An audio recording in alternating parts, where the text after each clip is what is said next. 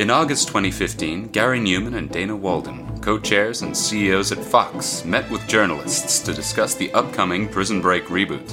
When questioned about the reasoning behind rebooting this particular show, Walden remarked that people are still interested in these characters, and she was right. Prison Break remains one of the most successful library shows on Netflix. What is it about these properties that make them so ripe for being remade?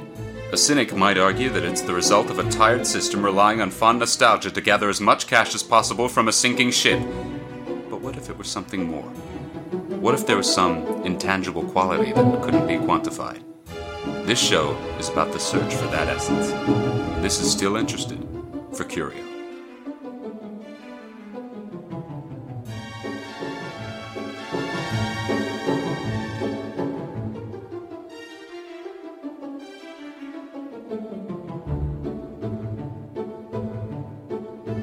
Hello, and welcome back to Still Interested, a TV and film reboot remake podcast for the Curio Network. I'm, as always, your East Coast boy, living it up in the the the the, the, the, the, the three hours, two, two to three hours ahead of my regular time zone, but at least a day behind my regular brain process.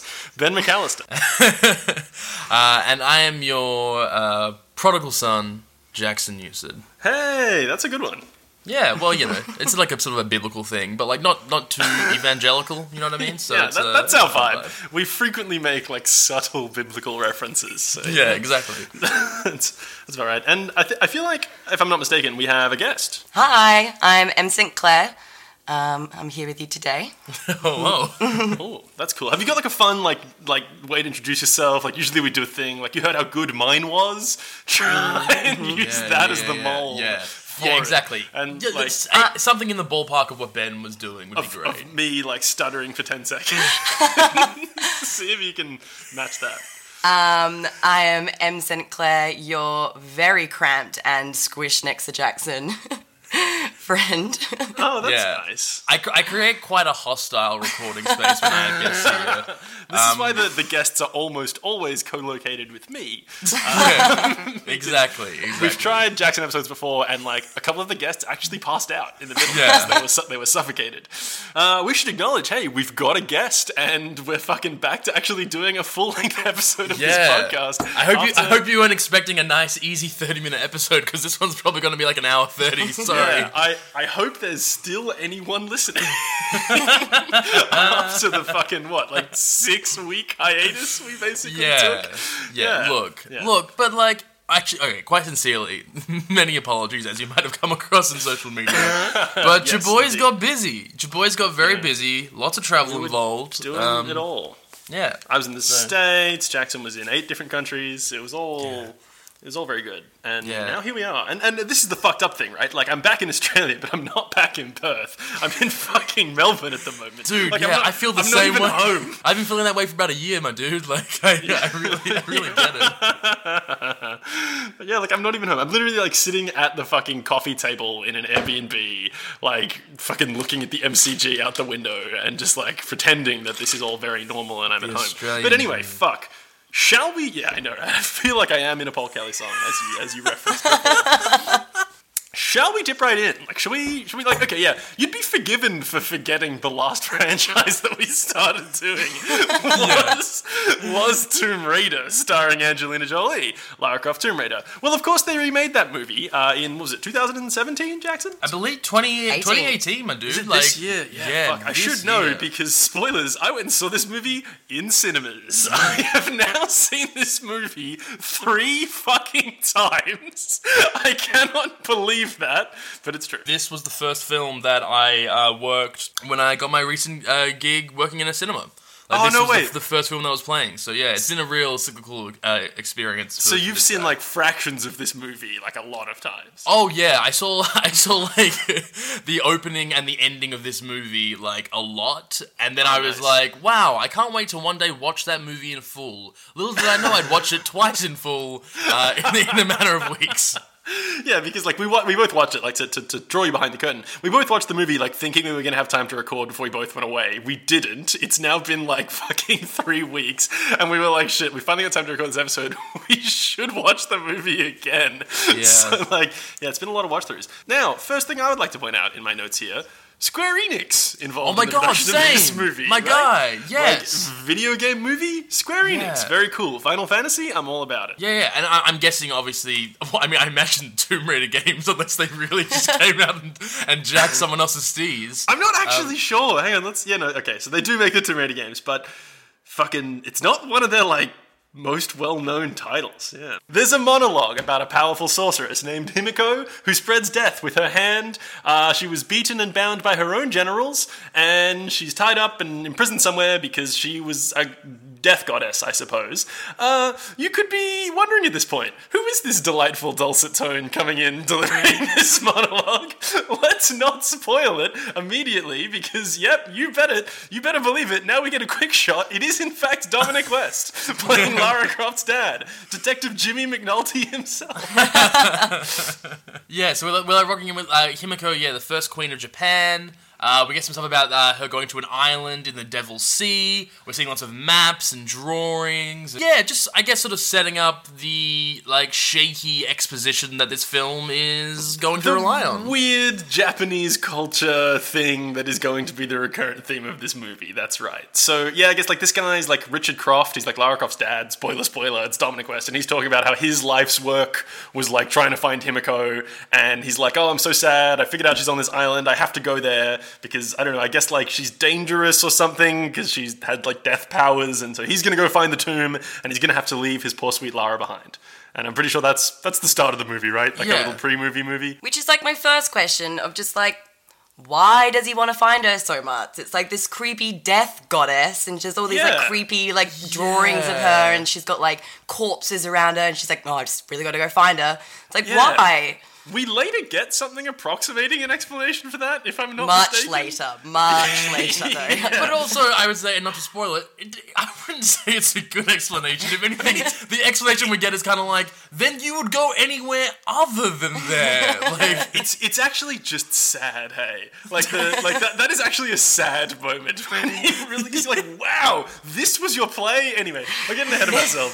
So, yeah, so like I guess like now we cut to, to Lara Croft and she's in a boxing ring and it is fucking Alicia Vikander, Oscar winner, Alicia Oscar winner, Vikander. just fucking getting wailed on in this ring. I believe marmalized is the, the ah. way that it is described. Marmalized. Yep. She gets absolutely marmalized. She gets choked out. She's very upset. Her friend's giving her shit. She's like, "Ah, you got you got totally marmalized." And she's like, "Well, you know what? I'm a Deliveroo rider for a company called Snack Cycle." Yeah, dude, on that Uber Eats live. yeah. Uh, you know it too well, Jackson. I really, I really had a connection with Lara in that moment because I was Oh. like, yeah, for sure. I used to deliver food. I used to go into boxing rings and get the shit beaten out of me. My dad went off hunting death goddesses. Like, I feel Yeah. a real deep connection. Maybe that's why you actually enjoyed this movie, whereas I just hated it all three times that I saw it, including in cinemas and then the two times on DVD. Listen, Uh, listen. Enjoyment is a, it's a thing. You know, it, it's, it's a. Uh, how do you, how do you, how many roads must a, uh, you, you know what I mean? I will say this: the answer might be three because this movie has worn me down. Like by the third watch, I was like, "This is okay." like, I enjoyed it a lot more Yeah. on watch Yeah, three. La- Lara Croft 2018. Not worth rewatching, but worth watching again after that. three watching, if you will. Yeah, anyway, exactly. uh, "I'll Marmalize You" is my first title pitch. Uh, the guy who owns who owns the gym comes in and is like, "You're behind on your payments," and she's like, "Well, goodbye. I'm gonna go deliver food." Uh, and she works for a company called Snack Cycle. I really like Snack Cycle as a concept.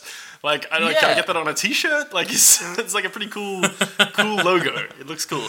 But like, we're straight in. Like, we're in very contemporary London, and like, this is one of the first like major key points of difference about this movie from the original one that I actually quite enjoyed.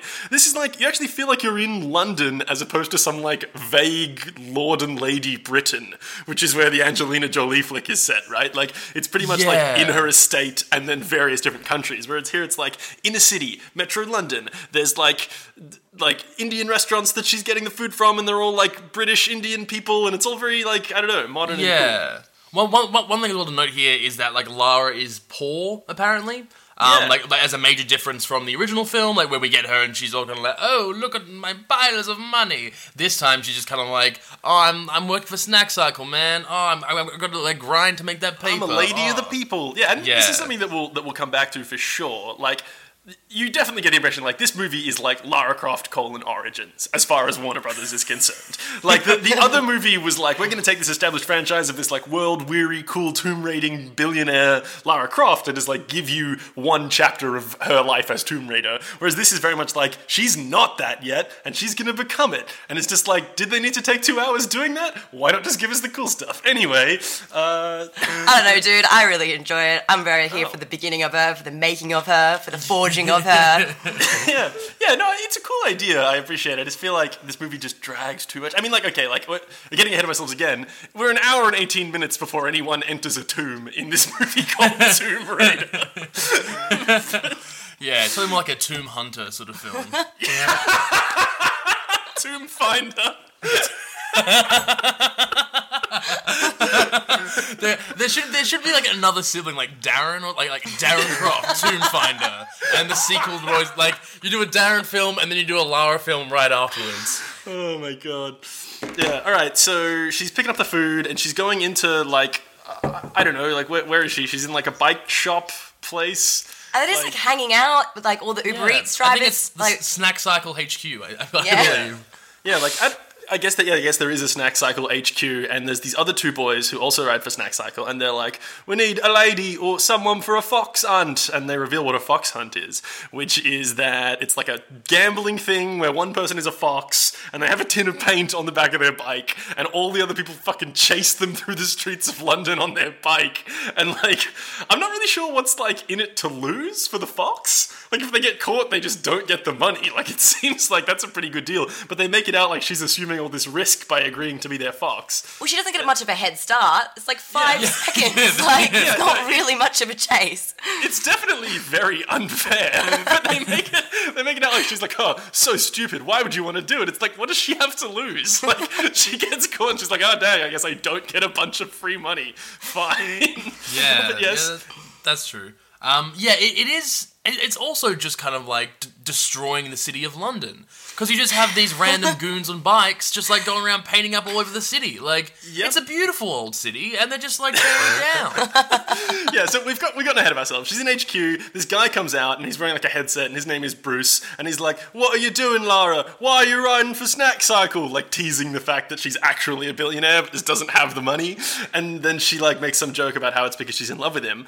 And I wanted to know if you guys will allow me, if you'll indulge me, where this particular boy is now. Oh, as in a few months later. Yeah, Yes. maybe maybe I his wanna know star if has this is- really his Yeah, cre- if his this has done credit has anything for appeared. him. Yeah, okay. To find out who Bruce is, he's not on the first page of the cast on IMDb. Uh, it is concerning, isn't it?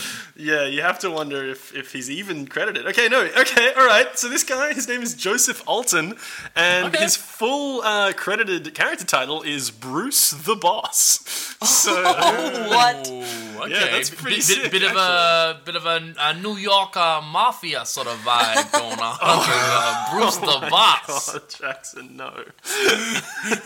Listen, Okay, let me no. we- let me weave this tapestry, Benjamin. This guy, this guy's had a career, man. He's been in Game of Thrones. He was on three seasons of Game of Thrones as Pypar.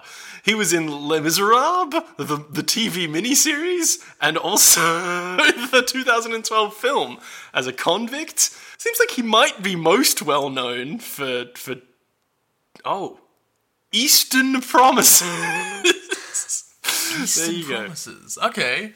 So, like, you know, well, I mean, this is a, a great bet, dude, and like one that we should do more often, I think, with more contemporary films, because like, if he makes it now, we are essentially like we're star makers. Like, we we we did it. We are you know? kingmakers. Everybody go hang out on Twitter with Josef Altin or wherever he hangs his hat. I don't know. That being said, this guy's had a fucking career. Like, go Oh, no, to Josef yeah. Altin's IMDb page. He's got credits extending back to 1999, like working consistently in the fucking TV and film industry. So, like, I don't know. Good for this guy, I guess. Yeah. Uh, and and now we're in the fox hunt, shall we? Shall we dip into the fox hunt? Does one of you want to describe the fun fox hunt scene? I um I, I just want to duck back, duck back real quick because in this scene in uh, Snack Cycle HQ, um, they're going around and like I can't remember what they're talking about exactly, but they're like talking about some sort of bullshit, and then like Lara just knows the answer or whatever, and then they're like, "Whoa, Lara, Lara, what, what, what do you mean? Why do you know the answer to that?" And she says like, "Oh, things just stick in my brain," and that was a title pitch for me. Things just Oh. stick in my brain because it's really indicative of some of the excellent script writing that we have uh, at the moment and to come. I will say with the fox hunt though, um, before, she's like racing through, powering through back alleys, and like you know doing some cool little tricks here and there, and she's she's very fast and very good. But there is some like weird filming happening where if you do actually know London. Uh, they're jumping around a lot. Like they're not in the one area, which I know. You know, look, you know, filmmaking. I'm sure you got to do what you got to do to get your shots, but it's just glaringly obvious to someone who knows London, and a lot of people know London. Like a lot of people live there, you know. So I think Benjamin, we, we we have our first submission to IMDb for a goof Yeah. for a film. Yeah, so wow, I Um, can't which believe we- we're actually responsible We for can now these start generating them ourselves. Let me quickly just hop on there. Yep, adding goof. This is not London. Uh, I, I, I will say during the Fox Hunt, Lara violates the spirit, perhaps, but not the rules Yeah. by getting in the back of a moving truck. Oh, I thought it was so badass though. Like Yeah. fuck those guys. Like yeah, girl, get up on the back of that truck. Like Very clever. Got a question why she later gets out of the truck is what I wanted to know. Like, she's basically won the game by, like, getting in the truck, so she's not leaving the trail of paint anymore. She's moving really quickly. She can just hide till the paint can runs out. She goes on the truck for, like, three blocks and like, alright, and just hops off the truck, I guess to give them, like, a sporting chance. I don't know why she feels the need to do that. But Yeah. then she's she's back in the chase, and some dude's like chasing her through a park, and she like like weaves through the, the park benches, and this guy's getting close, and he's like gonna reach out and grab the foxtail that would mean he wins the hunt, and fucking LVP to this guy because he just gets obliterated by a stationary bench. He's like riding through a park, and he's like, "Oh, I'm so close to the, and then just like rides fucking head first into a bench, and just gets absolutely ruined. I have no sympathy for this guy. He he sucks. Now, yeah, she's like kind of gotten away, and like she's she's in the clear, and then she sees someone on the side of the road who kind of looks like Detective Jimmy McNulty, and gets distracted, and then hits a police car. But she doesn't just like hit a police car; like she hits this police car in the worst imaginable way. Like she ends up on the bonnet. The paint goes everywhere. She's just like writhing around in a puddle of paint. Like, uh, And the scene just goes on for like 35 seconds Yeah, of her it's just, just like- writhing in pain. which like- really just starts like with this movie is just her writhing in pain for most of it. Like just her just getting absolutely pummeled by various things and objects. it's actually brilliant foreshadowing. Yeah, actually, when you think about it, yeah, it's also it's also the, the last example of color that we have in the movie before the filmmakers suck it all out for the rest of the movie. Yeah. Um, so she does get arrested, and I gotta say, like at this point, I was wondering, like. Would you get arrested for that? Like she was, she was in an accident. Like the cops don't know she was doing like a fox hunt. They just like, oh, there was a lady with a bike carrying a tin of paint. She accidentally hit our car. Arrest! Well, maybe it's like an alternate dystopian future where like London, the city, is mapped out differently, and fox hunts have like taken over the streets and are like I mean, of like there is in-text in evidence for that, as Yeah. evidenced by the fact that the London geography is obviously different.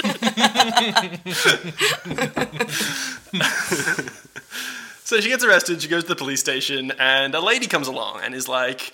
You don't need to be gambling for money, you idiot. You've got a lot of money if you just admit your dad's dead. yeah, yeah, so this is us meeting uh, Ana Miller, played by Kristin Yep. Mm-hmm. Scott Thomas, who um, I think has like two scenes in the movie, but like I feel like yeah, but like I feel like it's really like this is an important character. Like this whole scene is like you're gonna be meeting her again, and you're just kind of like when.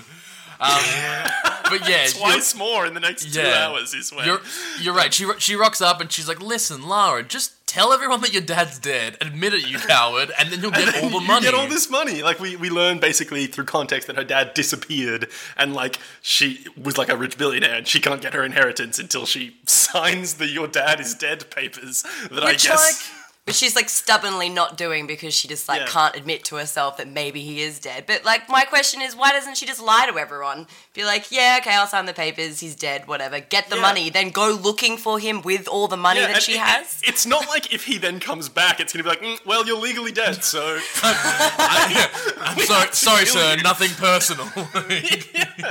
Exactly. It's just But the also, law. What I want to know is why does she have sole authority to decide whether or not her dad is legally dead? Like, surely there are procedures in place for this. I mean, it, it, to be fair, it was probably in his will or something like that. He probably was like, only Lara can confirm my death. Legally, she's the only one that I give that power to. Oh Jesus. Okay, so we get a, a very lazy title pitch, which if it isn't a tagline, I don't know what I'm going to do. Which is, "I'm just not that kind of Croft," she Yep. says, and then like there it is, right? Yeah, Like that. It's, that's it's, like it's honestly more of a Darren thing to do. Darren, Darren would sign the papers, be off hunting a new tomb immediately. Yeah, like Darren's got a binder full of tombs he's found that he's just waiting for Lara to raid. He sends, Got a backlog of jobs. he sends her new tombs like every month. Like, hey Lara, just checking in. Found this sweet tomb in Thailand. Darren Croft, tomb finder. oh Jesus. Uh, okay, so now she has a childhood flashback where Dominic West is there, and he's like, "Hello, Lara. I'm being very nice to you, and also goodbye." I don't really remember anything other than that. Like, it's Yeah, pretty much he, what he, he right? gave he gave her a little amulet. Um, That's right. We get the back before you know I'm gone, know I'm gone little thing. Yeah. Yeah. Do we do we get the first of those little like kiss Oh, things as well? this- I, th- I don't know, but just that kiss thing. He he always calls her Sprout in a way that Dominic West just seems profoundly uncomfortable saying. Like Yeah. it's just like it never feels like there's any warmth behind it or any genuine feeling. like the whole Lara and her dad relationship feels so contrived. It yeah yeah yeah, yeah. It, it's pretty rough. But yeah, and this is I, th- I think whether it's here or later, like they, they, they have this thing which like where they, they they sort of like kiss two of their fingers and like point them to each other. It's a creepily like ET sort of yeah, moment. it's very, it's very much an, a strange ET sort of uh, sort of vibe going on. So she goes to Croft Holdings, like I guess like the, the company that like her dad owns. And all right, tell me what your guys' vibe on this. Like to me, she was just needlessly a dick to the guy at the desk who was just doing his job and not even being rude. Like he doesn't know who she is. She comes in dressed like a bike courier, and he's like, "Oh, bike courier's around the back," and she's like, "Oh, I'm not a bike courier." Well, I am, and he just politely is like, "Yeah, so."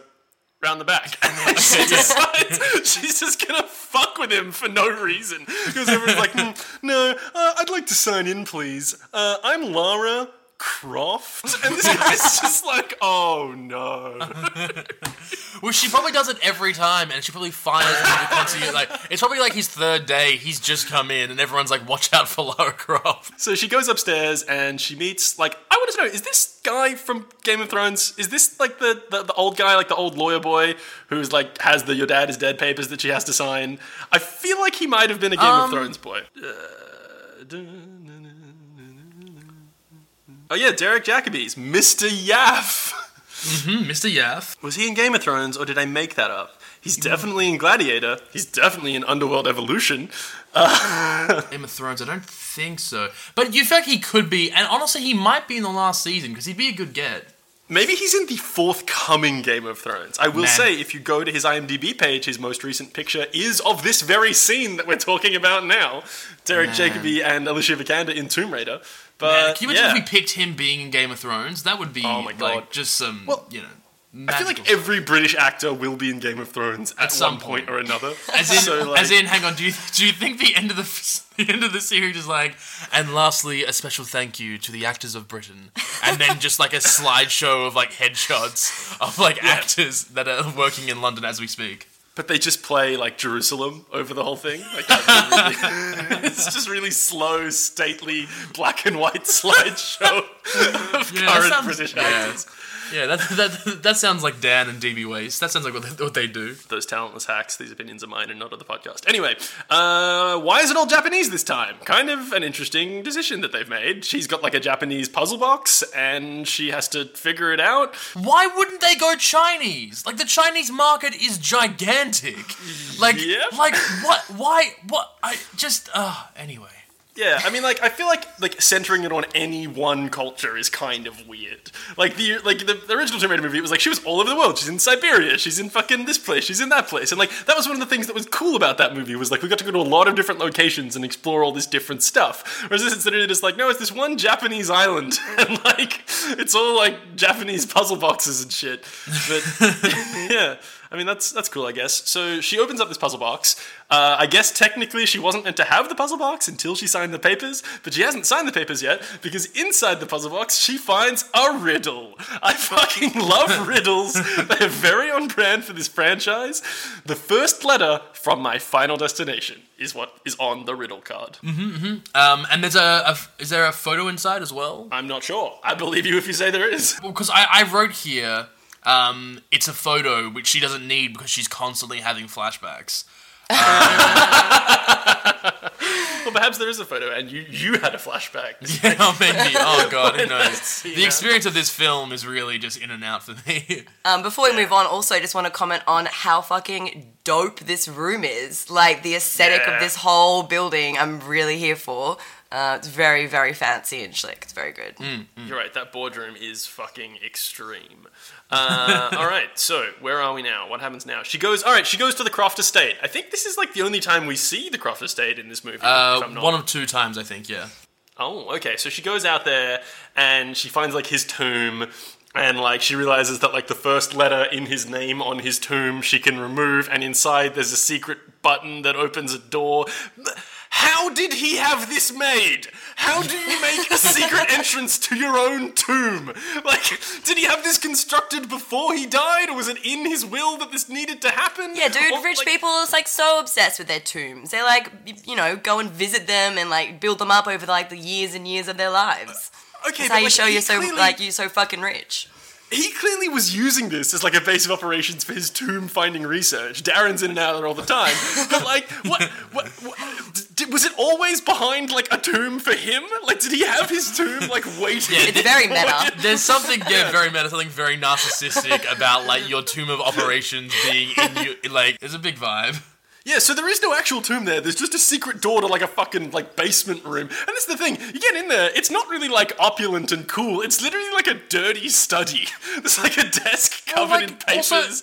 Also, also what if they actually found his body and went to like leave his body there? And we're like, what the fuck? There's no tomb here. There's just a secret room. What if he just had a heart attack walking down the street one day before he got going? And then, like, Yep. all of a sudden, Trinity knows all about Himiko. Like, it's just very foolish. So we definitely find a bunch of false passports for her dad, and she's looking through them, and an old Sony camera where her dad has recorded a message. Now, I would like to say this is a good time for my first Mighty Goof for this franchise, and this is Okay. fucking fair enough. This didn't fucking trigger for me at the time. He went missing seven years ago, and this camera is fully charged. It's just been, it's just been sitting on the desk for seven years. That is an ad for Sony if ever I've seen Yeah, one. Jesus. Was Sony Man. involved in the production of this movie? Like, you'd have to assume that they were.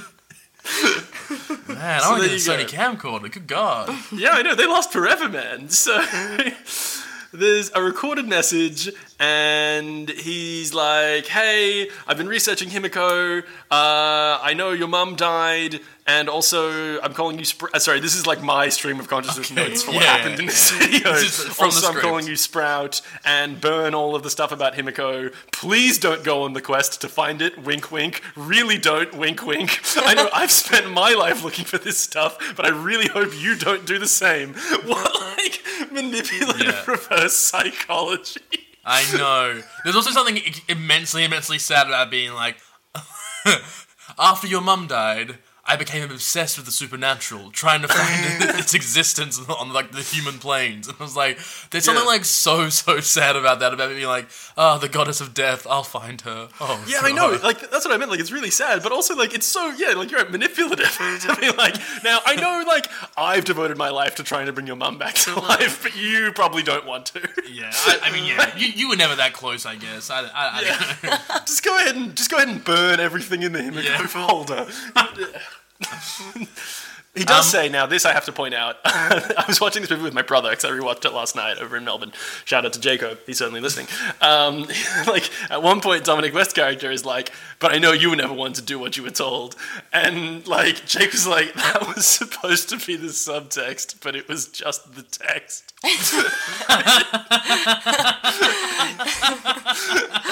Yeah. A lot of spoken subtext. Some very ham-fisted characterization. We get that uh, they're going to the lost island. That oh, I say they. Uh, that Richard was leaving for like the lost island of Yamatai, um, Yep. which is which is the exact island in the Devil's Sea. Um, yep, where Himiko which supposedly was. yeah, Like we he, didn't sa- really he, get he like says now. it's like he says it's like a speck on the map, which no one else uh, noticed. I'm not sure if that means that like no one else like notices and like no one else found it, or that literally there's a speck on the map that no one else ever like realized was there, and he was like, "Hang on a second, it's right Wait here." It's been here the whole time. It even says Himiko to D- Darren. Because like we're in we're in 2017, 2018, right? Like this is like real world times. So Yeah. what's so in like 2010, people still hadn't found an island. Like it's that doesn't really add up. Yeah, no, that is true. Like you'd think there'd be satellite images or something, or like I don't know. If there's natural resources there, someone probably tried to exploit it. So, Oh yeah, exactly. Um, so yes, she now is like, oh yeah, we get like a little just repeat of like the start opening monologue. Like, hey, did you forget about this? Did you forget about this from 20 minutes ago?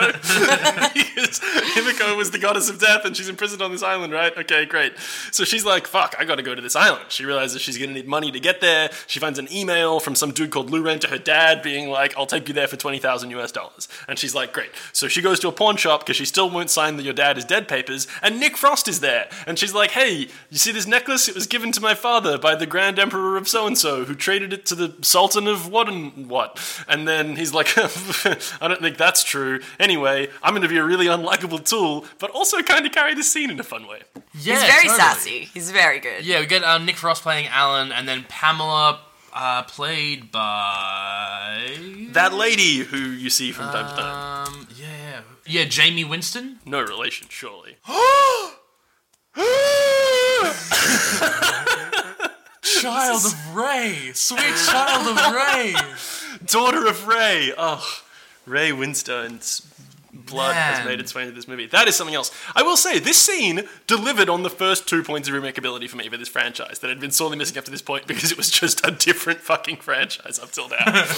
Which is charming British nonsense in the hmm. form of Nick Frost and Jaime Winstone, and also a fucking all-star cast because we've got Dominic West, we've got fucking Alicia Vikander, we've got Nick Frost, we've got Jaime Winstone, Ray Winstone's daughter. We're all up in the mix. We've also got like a, like an, a Winston in the film and a lot of foolishness on boats, which means that this film is like quite thematically linked to the uh, Point Break remake, which I'm actually very very into. Yeah, no, you know what? That has given me a newfound appreciation for this movie. Uh, Basically, they haggle over this necklace. He's like, 10,000 pounds. And she's like, more. And he's like, all right then, 9,000 pounds. And then eventually she takes 8,000, I think, and throws a cup of coffee on him and leaves. I think that's, th- that's I- pretty much it. I gotta be honest, dude. I kind of want to throw a co MVP their way, just because like I this scene, I was kind of like, this is the movie I want to watch. You know Yeah, what I mean? no, like this- like I, I like. completely agree. Like, this I was wa- fun. I like, this, yeah, exactly. Yeah, like the energy in it, and like I think Jaime and like Nick and like uh, like Alicia all together, all three actors, they just did a great job in this scene. And then it's like, and now it's getting dark again. Like, Yeah, I felt like this had like a, like the remakeability there, like some of the fun vibes of the, the Angelina Jolie flick. So she's in Hong Kong and she's walking around on the docks like, anyone seen Luren? I need to talk to Luren. He took my dad to Yamatai. Where is Luren? And she she gets robbed by some punks on the jetty. Before yeah, the, so by the punks some come over. teens, it looks like. Yeah, like they I look know. very young, which is very embarrassing for her. Yeah, I know. She does get completely punked. they, they come over and they're like, "Oh, looking for Lu Ren?" Yeah, and like puts an arm around her and like points at a boat. He's like, "He's on that boat over there." Yoink! And, like grabs her bag and fucking Yeah, literally, it. like they're running, holding up a camera behind them, just like like shouting out to their YouTube prank channel. Like it's Owned, oh, very, owned. very 2018, very embarrassing.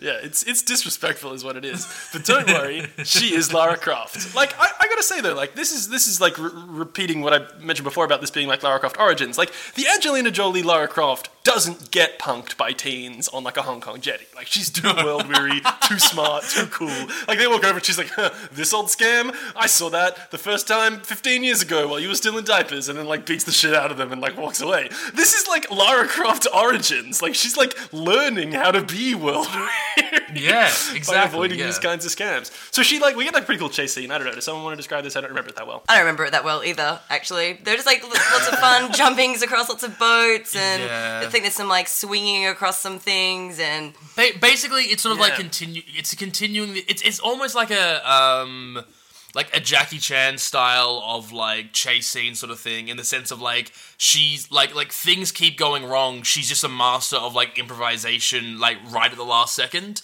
And so at no point do you watch this being like she's really got this handled. It's more that she's like throwing herself around the place and sort of saves herself in the last second, which is kind of fun. Yeah. Um, um, but but it does. I think in the sense that all three of us are kind of like, what happens in it again?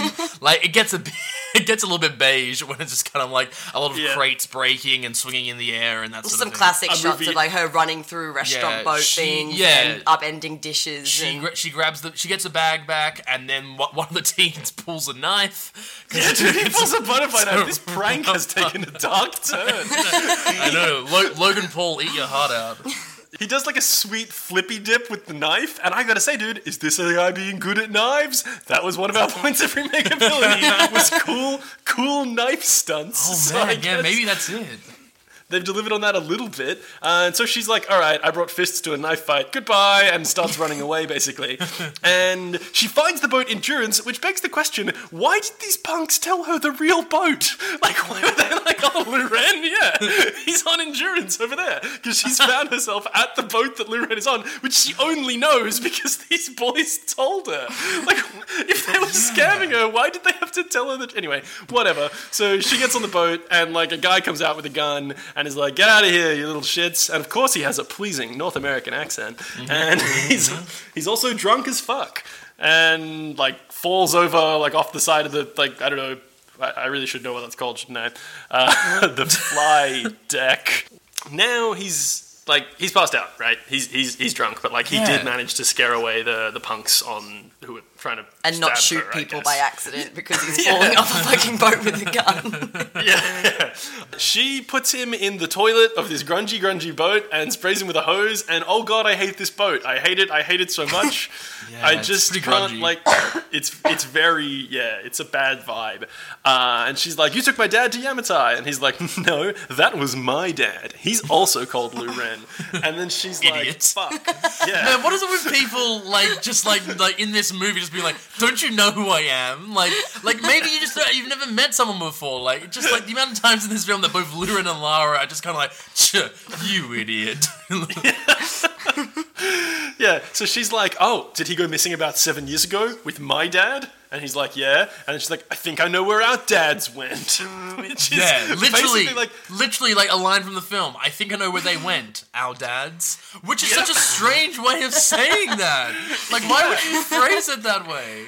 Also I very slow on the exact uptake. Yeah. She takes so long to get there. She's like, wait, seven years ago? Wait, Yeah. maybe. Do you think? like, it's pretty obvious. I like- think the film sets up that this Lara isn't actually incredibly intelligent. Rather, like literally, things just stick in her head. She's like of like average intelligence, but things get stuck in there. Yeah, yeah, exactly. So she, she, I I also had, I think I know where they went. Our dads noted down as a potential title pitch because that's pretty much like, pretty much like the the basic, I guess, tagline for the film. Like, Yeah. we're on a quest to I find think, out. I think I know where they went. Our dads. That's like very much the vibe of this movie. yeah. There's a puzzle. She's like, I know where they went. It's this map, and as soon as I figure out the puzzle, I'll have it. And he's like, they're clock hands, because there's all these little like weird lines and scratches on the bottom of the map. And he's like, yeah, they're, they're clock hands. And she decodes the times and realizes their coordinates, and boom, now she knows where Yamatai is. But, but basically, she's like, "Come on, let's let's go find our dads." Uh, he's very not into it, and then so she like puts the money on the table, and then is like, "I could buy like two boats." Which is like again wouldn't help. Like, why would that? You just need what anyway. And then he's as, like, as we later learn, might have helped. Well, yeah, yeah, quite, quite potentially. Um, Yeah, wow, great, great foreshadowing movie. Yeah, like, this wow. movie is full of foreshadowing. Yeah. Jesus. I will say though, she puts the money down, and he's like, "What am I going to spend it on? A coffin?" Which is a pretty sick burn. It is a pretty yeah. And also, like, I feel you, dude. I've been hungover before, like, like totally, dude. Like, I love that radical, like, millennial humor. Like, oh, Yeah. I'm never drinking again. Yeah, I think his philosophy is more like it's so dangerous to go that like no amount you can pay me is worth it because I can't do anything with the money other than buy a nice coffin, which I guess is kind of what Richard Croft did when he built that tomb. So maybe that is like following in their parents' footsteps. what do I want to do with all this money? Build a coffin? Yes. Yes, that's that's one way to do it. She's uh, reading from her dad's journal, which she very much was like, make sure you burn, get rid of this, make sure you burn this. But she's taking with her to Yamatai. Uh, she's reading from it. We're getting some more kind of bullshit uh, narration, which is like essentially just like repeating a lot of what's been said before. We get we, we find out like the Order of Trinity here, and they're like they're the bad guys. Yeah, okay, I gotta say, dude, they actually did it. They didn't just use the Illuminati. Yeah, that's their true. own. Well, They made up just their own couldn't. ancient organization. But You, yeah, can just you, couldn't. ima- It can you imagine, dude? 2018, she's reading like, from the the journal. Illuminati. Like, But also like the Order of the Trinity. It's not oh, it's not terrific. Like- Like, it's as triangles and Yeah. three things and yeah, yeah. yeah, yeah, yeah. Yeah, wow, I didn't even think about that. It is basically like a wink and a nudge Illuminati. yeah, yeah, yeah. We also get a scene of like. Yeah. we get a scene of Luren watching Lara pull at a chain on the boat, and he is like so into it. He's just Yeah. like watching her pull a chain, and he's like, "Damn." Yeah, they have a little flirto. They have And, some real uh, chemistry, which I very much enjoy and very much ship. Yeah, actually, genuinely true. Like compared to like a lot of the films we watch, where there are like romances presented to us as being like, huh, huh, like they like Lu Ren and Lara actually had some genuine like tension of some kind, which is you know at least the first element. And then they're in a storm because they're getting close to Yamatai. And this is just, to me, like this scene was just completely fucked. Like, you can't see anything. It's dark, it's shaky cam, it's all Michael Bay's fault. Like, we cannot see what's happening in this scene at all. Like, there's like, she's got to jump, like, the boat breaks in half, and she's got to, like, monkey bars across some shit, and, like, jump from one bit to another bit, and she Well, goes and saves it. it's very fucking video game esque. Like I got such like Uncharted vibes. I'm not sure if you've ever played Uncharted because it's Yeah, yeah, a yeah. PlayStation exclusive. But my god, dude, like which I actually I kind of enjoyed. Like I, I again I would love a little bit more light, as is a, a common complaint I have for most films made today. Just like just like turn it up a little bit so you can actually make things out. But um yeah, actually I, I didn't Also, mind. just has like Lara Croft. Like it also just has Tomb Raider vibes, like the game. It's like back to like Okay. the monkey bars and like the fun obstacle courses of. like, Does it have very- Tomb Raider vibes, or does it have Boat Raider vibes? Because oh, we are now 40 minutes in this movie, and no one has come close to something resembling a tomb. like, Well, yeah.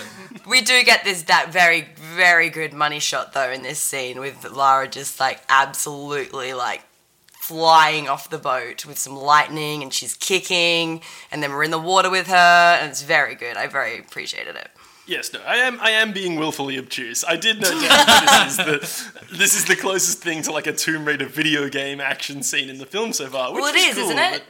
We watched Yeah, the yeah, trailer. it's- it, it, it's actually lifted from. Yeah, yeah, we actually like w- w- went and oh, watched well because there's a trailer for um like the video game which came out just like a few years like 2015 maybe or something Yeah. like that, and like this set piece is lifted from the video game. Yeah. Um. So Oh, when we talk about that's- it being like that video is a game nice touch. yeah, yeah, yeah. Um, and I guess that, that means like they don't they know their audience, right? Like What's that Remember nice there little was that- nod? Yeah, remember there was that piece of trivia from the last one where it was like some of the stuff Lara does in the movie is taken from the video games. and it's like it's literally talking about like specific maneuvers, like somersaulting and shit. It was like Yeah. they worked that into the movie because it's from the games. Like Yeah, yeah, yeah. Well, that and the, and the but the butler like hiding behind Yeah. the uh, the sniffer tray. yeah. Yeah, exactly. Like. I, I, I guess if you're making a movie out of a video game, like sure. Yeah, may as well yeah, that's, that's, that's half the fun. She's like swimming to the shore, um, gets there, sees some like men on the island, like with like wep- weapons, and she's like sort of like s- like looking at me like what's going on, and then she just gets like knocked the fuck out. I got very spooked in this scene, especially with just like the flickering bad lighting happening, and you just make out some figures in the distance. I like genuinely was like quite shook when she got hit. Yeah, this gave me Lost vibes. This scene in particular. Ooh, Remember yeah, that show dude. Lost? The, uh, the, uh, the island and um, yeah, and like the, the creepy figures, like half John seen on the beach. the polar Yeah. bears. Yeah, yeah. Yeah. Save the chili to save the world. Um, yeah, yeah, that whole yeah, thing that was definitely in Lost and not Heroes. yeah, yeah, yeah, ex- exactly. Um, Faraday, a physicist. Oh my god! Don't get me started. Do not get me started on that. okay, so she wakes up in a tent, and straight away, this fucking dude called Matthias Vogel is coming in with the weirdest, creepiest energy. I just hate him. Dude, well, like, it's, it's, it's, it's, so it's Walton Goggins playing the villain of the movie because Walton Goggins plays the villain in every fucking movie at the moment. Like to an extent where like surely it's like you can't cast him unless you want an obvious villain because if you put him in the movie, everyone's gonna be like, well, that guy's bad. Like he is obviously a villain. Like he's not really trying to hide from being a villain at all. oh But, no, like, certainly.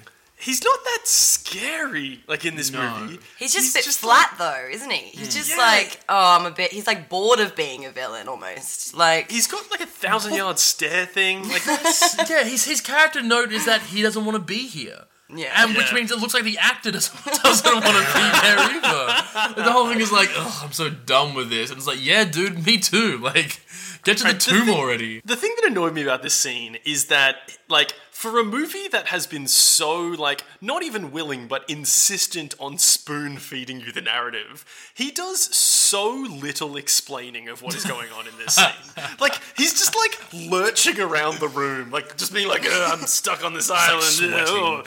He's just like monologuing at her. Basically, uh, a huge thing there is that, like, he found Lara's journal.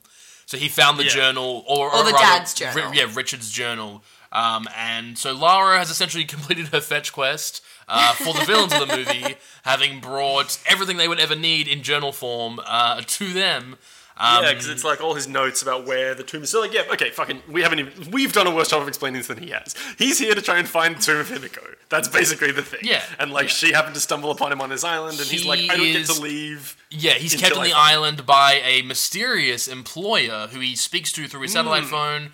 Um, he's kept there, and he can't go back and see his family until he gets into the tomb of Himiko. Also, Yeah. just like wild contract. Like, who's holding him? This is like fucking Yeah, that is like true. seven years. that's that's a long time. That being said, he does just like flat, completely without any semblance of trying to act, deliver. He's gone now. I killed him. About her dad. Sorry if I was too blunt. I'm out of practice. So like, the implication is that he was here on the island with her dad.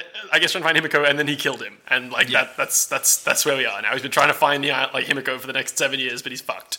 LVP, honestly, for me at this point, Yeah. because like he, he just like he just brings no energy to the scene. He's weird and creepy and lurching around, and like his delivery is very disinterested. But I guess that is the character. But also fuck him. Yeah, yeah. Um, and so he just like sort of like sends her outside. Basically, like he keeps the journal, and then like she's like sent outside. She sees Lu Ren, who is like being like tied as a prisoner, working on this. Um, or it's almost like almost like this, like they're trying to break through, like and like mine into this mountain to try and find the tomb. We see the explosions. They're like blowing up Yeah, some stuff. Yeah. Um, and she's very like dazedly walking around. Obviously, just like maybe found out that her dad is dead, but doesn't seem that affected to be honest. Like doesn't really compute with her. Um, and then also, what I, what I love about this scene is that Vogel just waits like five minutes for her to like walk down and stumble into this like slave pit, and then just like yells down at her like, "You shouldn't have come here."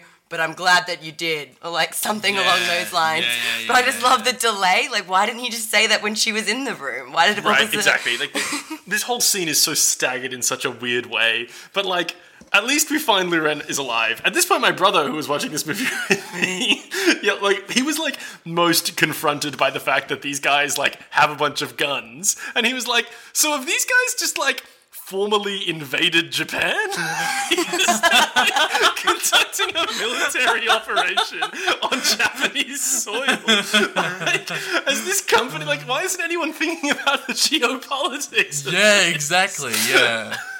So Lu Ren is like, hey, uh, the these people are all slaves. They're all fishermen, and they're being enslaved to dig up the mine of Himiko. And she's like, he killed my dad. At which point Lu Ren just like kind of side eyes her and is like, yeah, he killed mine too.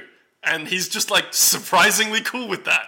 Like he just is like, Yeah. yeah, these uh, these guys told me that they saw him kill my dad. And it's like, oh, cool. It would have been great to have a callback here of like, I know where they went, our dads. you know what I mean? Like, oh no. We've gone from thinking to knowing. I, I I did like picture like a fun meme here, like very 2018. Like I thought this would be like very very cool and like relatable. And maybe we should like make this meme and put it on our Instagram and like see if it resonates with the teens. Okay, I, yeah. I was thinking like it'd be like a, a picture like of the two of them here, and it'd be like Lara. Like the caption would say this. It'd say like Lara colon he killed my dad, and then it would say like me trying to impress her. He killed mine too. Like, what do you what do you think about that? That's actually that's, ac- that's actually quite good, dude. That's actually Yeah, I think that's I think the teens would love that one. You know? Yeah, I, I thought so. I'm pretty keyed into what teens are into, so I Yeah, I, I, it sounds like it. It sounds like it, dude. Um, I will say though about this scene when them both like reuniting, it is quite odd that it feels like he's been there for months now, and Yep. she like he's like he's like very much sort of Yeah, he's come to settled. like He's a realize- settled in, yeah, yeah. and like she very weary and like across It's been like it. 12 hours tops. but like, sh- no, not even really. Like Well, he's probably just like hungover. You know what I mean? Like he probably, he's probably so used to like drinking. It's been like a day without liquor. He's probably just kind of like ah, and so it feels like he's been there for three months, and he's just kind of like, this is my life now. we get a very fun line with him being like, "Well, you did take advantage of a drunken sailor." Oh my Uh, yeah, very good. Um, he's like ingratiated with the people, though, right? Like he's like, these are my people. Yeah, he's been like fully assimilated. Yeah, he, he, re- They've he really him in. has. Yeah. and he becomes like their king in pretty short order. Oh god. Yeah, there- there's some big imperialist vibes in this movie, for sure. Matthias comes down and is like, "Holy shit, guys! Richard's book has where the tomb is." And I'm like, "Why is all this stuff in the books that he left behind? How is it in the books? Like at the time he was writing the books, he hadn't been here yet. And like, if he did have this stuff written down, why would he leave it and not bring it on the expedition? That's like the the, the content of these notebooks makes no fucking sense to me. Also, just like if he's if he's so worried about people finding where this tomb is, like don't create maps and like how like hot tips on how to get there. Like Yeah, or, or, or like you know, in like 2011 when he disappeared, maybe like some encrypted files or something like that, or some technology, password or- protection so- instead of a notebook. Yeah, something. Yeah. Or like if he's putting in codes with like, like yes he puts in codes to hide the island. Why not code the whole fucking thing? you don't want Lara to read it. You don't want anyone to read it. Just code the whole fucking thing, Richard. Yeah, wow, that is true. I hadn't considered his lack of encryption technology. That's, that's Yeah. quite damning, isn't it? Really, 2011 Yeah. times, Richard. Just get on fucking Wickr or something, dude. Like You're, you're living in the past, Jesus. Richard. Yeah. So a guy gets sick whilst working. Okay, this just makes no sense to me. It's literally like one of the workers gets sick and falls down, and they're like, "Get him back up immediately!" And Matthias walks over and just straight executes him. This isn't funny or fun or light or wacky at all. There's no whimsy here. This is a prison camp with a fucking execution scene. Like this is so fucked We up. are we, we are a long, long way away from Iain Glen like reclining on a chaise lounge, like, in essentially like the same scene, like a recreation of like them trying to get into a temple, and it's a very different. That vibe. scene had shirtless Daniel Craig chanting with work people, like pulling down a wall. This scene has fucking Matthias Vogel gangland executing a slave. this is very, very dark. Yeah, for sure. Um, we also basically basically from this point, like Luren and Lara are just kind of like, oh, this is fucked, And uh, I think Luren sees an opportunity to uh, disrupt. Sacrifice himself for Yeah. Lara, a woman he just met. You know. To be fair though, Luren is a fucking artist with a shovel. Like the way that guy, like weapon of choice, I would say. I got and big an tangle assault vibes. rifle and literally everything. And this guy fucking rules. Yeah. As we later learn. Uh, yeah, so he basically decides he's going to sacrifice himself for Lara, and he's like, "Hey, Lara, get ready." Picks up a shovel, fucking straight ices one of the dudes with the shovel. Lara's escape plan involves face planting into a rock because she like jumps. She jumps off the thing she's on, just like straight onto a rock. like, Luren starts a riot, and Lara gets away, but he does get shot in the process. Yeah. And there's some frankly terrifying footage of a pulley system getting like cut and then Oh, like yeah. whiplashing across the camp, oh, which Oh, just man, was that, a lot like- for me. high tension wire stuff is always spooky. It is. It's hard to say out loud though, isn't it? like I, I 100% agree, but like making a point of it just sounds strange. like it's such a rational uh-huh. fear, you know what I mean? Like it's in like I completely get it, but it's so rational. Like that's actually really dangerous, but it's not like supernatural or like weapon based. It's just like it's just very cautious, and I, I'm a big fan That's that's an OH&S scary. The true danger here for OH&S. exactly. Oh, Jesus. So Lara gets like clipped by like a gun, I guess, and like falls off a waterfall, and that's like right. Like she's now this this stuff was starting to feel pretty Tomb Raidery, even though we're nowhere near a tomb. Like she's like running along a log, like over like a big like ravine, trying to get away, and she like falls off into the ravine, and then she like has to like grab onto like a fucking thing at the last minute. Uh, uh, have I She doesn't even grab onto it happening, right? though. She accidentally falls onto it, and then her rope, like her, her tied together hands, catch like onto the like a rusty nail or something. That's like right, again, that's sort right. of like talking about her not really ever like winning or like actually doing good things. She's just sort of like falling and like pummeling herself into things. Like A- Angelina Jolie Lara Croft would have been like falling and been like, hmm, there's the thing I can grab. There's the thing I can grab. I'm gonna like construct a fucking flying machine and like Very, hang very Jack West down. Jr. for sure. Yeah, yeah, exactly. Whereas this Lara Croft is like, ah! Um, and this rusty the place. airplane is also something that's lifted from the um, game. Yeah, that was Oh, also look at you guys go. Which I, I really like the stakes in this. I really enjoyed this scene, especially with just like everything crumbling underneath Yeah. her. She's like throwing herself onto like some of the environmental decay in this movie and like the environment like like the you know like activerse environment sort of stuff Mm. like it's it that's quite probably like the film shines because like a lot of the person to person interactions are a bit stilted um and so like the, the best parts of the movie are generally like Lara just having to deal with her environment Yeah, like the environment stuff is cool. And like uh, one thing I'll say about the scene that I really, really enjoyed, at least we can fucking see what's happening in hey it's a big benefit of this one yeah like, unlike the boat crash that happened before. No, this seems actually fun. Like at this point, I felt like the movie was picking up. That being said, I don't think we've actually put a fine point on explaining what happens here. As she's falling off the waterfall, she catches onto this rusty plane carcass that just happens to be hanging off the edge of the waterfall, and then she's like in it. Right, like that's that's it. Yeah, and it's like slowly shifting uh, in over the waterfall, and like she's like reaching to try and grab which like a parachute bag, Yeah. which I just think is wild that it was right next to her. Like I understand it's a plane and it probably has like parachutes in it for like OH&S reasons, but the fact that it's still there and that she manages to like do this like quite frankly distressing shoulder sort of poppy thing to try and get to this parachute. And then she just grabs it and as she's falling manages to release it and then like not somehow hold on to it like it's Yeah, release it, hold on to it, the parachute's full of holes, and then she gets to steer herself through a forest and get pierced by a branch. It's like the whole, this movie is just like way like literally like, like the setup of this film is like the setup from the boxing match. It's just Lara getting wailed Yeah. on again and it's a- again until she taps out. It's a panoply of sadness, like a never-ending shit show for Lara Croft. and she just hits the ground so hard. I felt it in my bones, and I like, frankly, was worrying about her ribs previously with the face to the Yeah. uh, rock we had before. But if she's got any ribs left that aren't broken after this scene, I would be very impressed. Yeah. Like, She's She- yeah. Man, that is um, something. People in this movie, like injuries, just do not like. They are not cumulative. No, yeah, exactly. Nothing that It's on that to vi- anyone. it's, it's on that video game. Like you just like sit down and hide behind a rock for like 16 seconds, and that your health eat, goes eat up. three wheels of cheese and a glass of ice cold milk. Yeah, and you're back That's at that's a lot of dairy, my guy. I wouldn't. Yeah. I think I think that would end up injuring you. Yeah, that's true.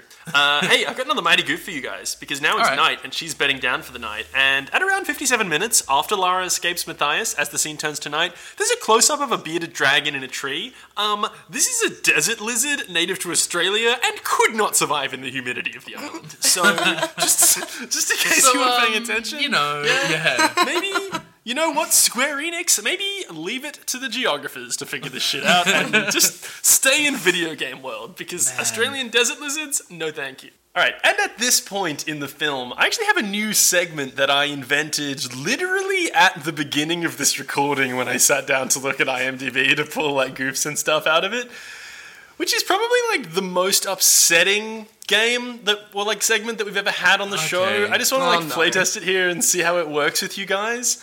Like Okay. I'm not I'm not sure if you're aware that like amongst like so when you go like a movie on IMDb, you know, there's like all the different stuff you can click on. There's like, you know, storyline, uh, parents guide, like genres, like fucking MPAA ratings and stuff like that. yeah. There is there is another thing on there that we haven't really dipped into before that I would kind of like to maybe think about, which is called plot keywords. And these are plot keywords as defined by the IMDb community. Uh, I'm just going to throw out like the top the top five. Let's go with that and just see how they grab you.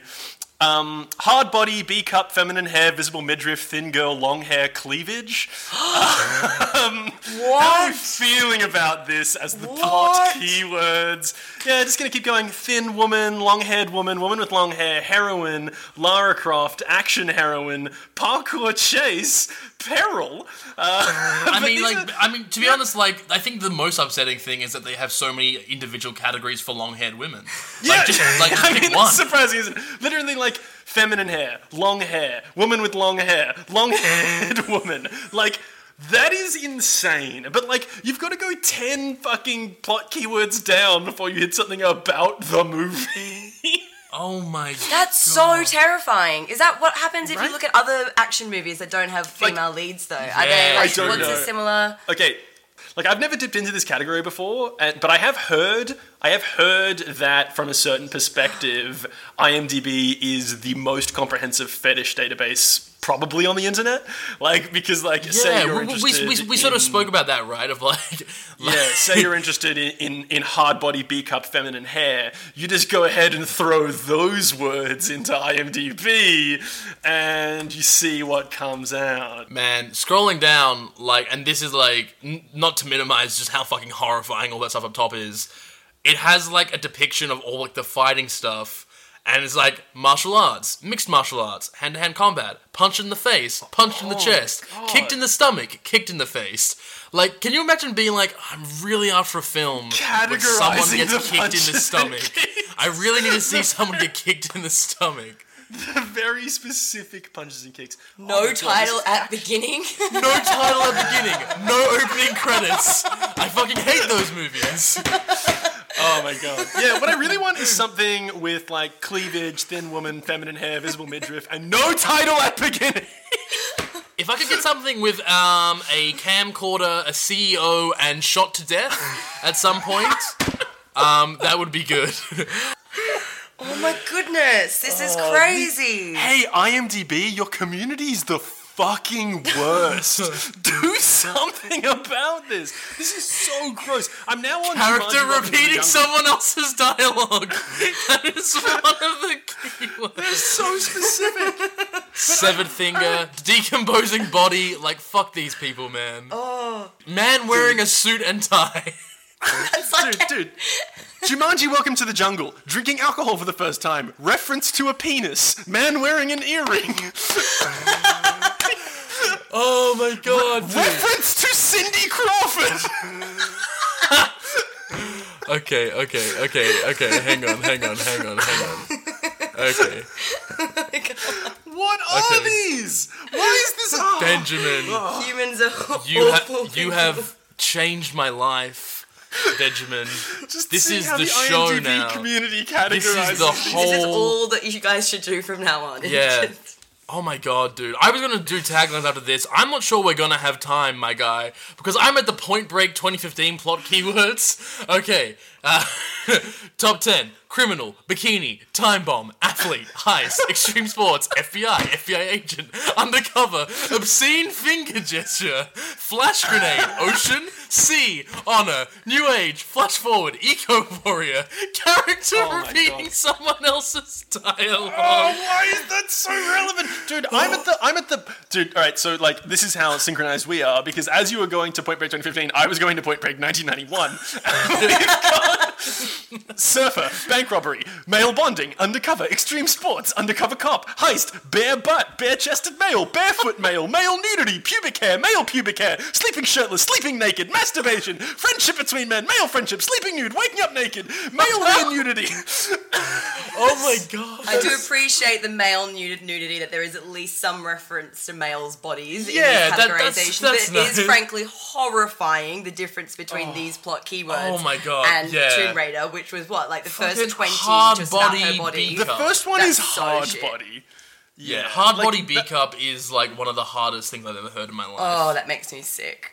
Okay, I'm gonna click on obscene finger gesture. I'm gonna click on shot in the crotch.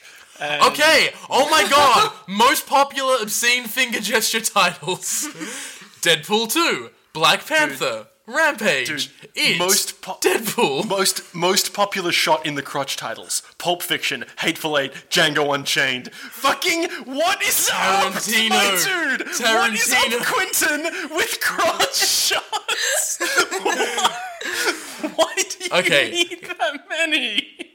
I'm, I'm gonna look up um, bare butt and bare chested male and just see what comes out. So, bare chested male, The Meg, Crazy Rich Asians, Avengers Infinity War, Mission Impossible, Vikings, uh, bare butt, Deadpool, Deadpool 2.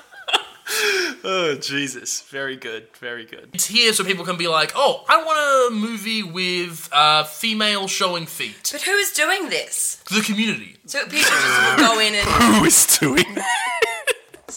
You can tick them in the search. What I'm doing right now is searching for male rear nudity.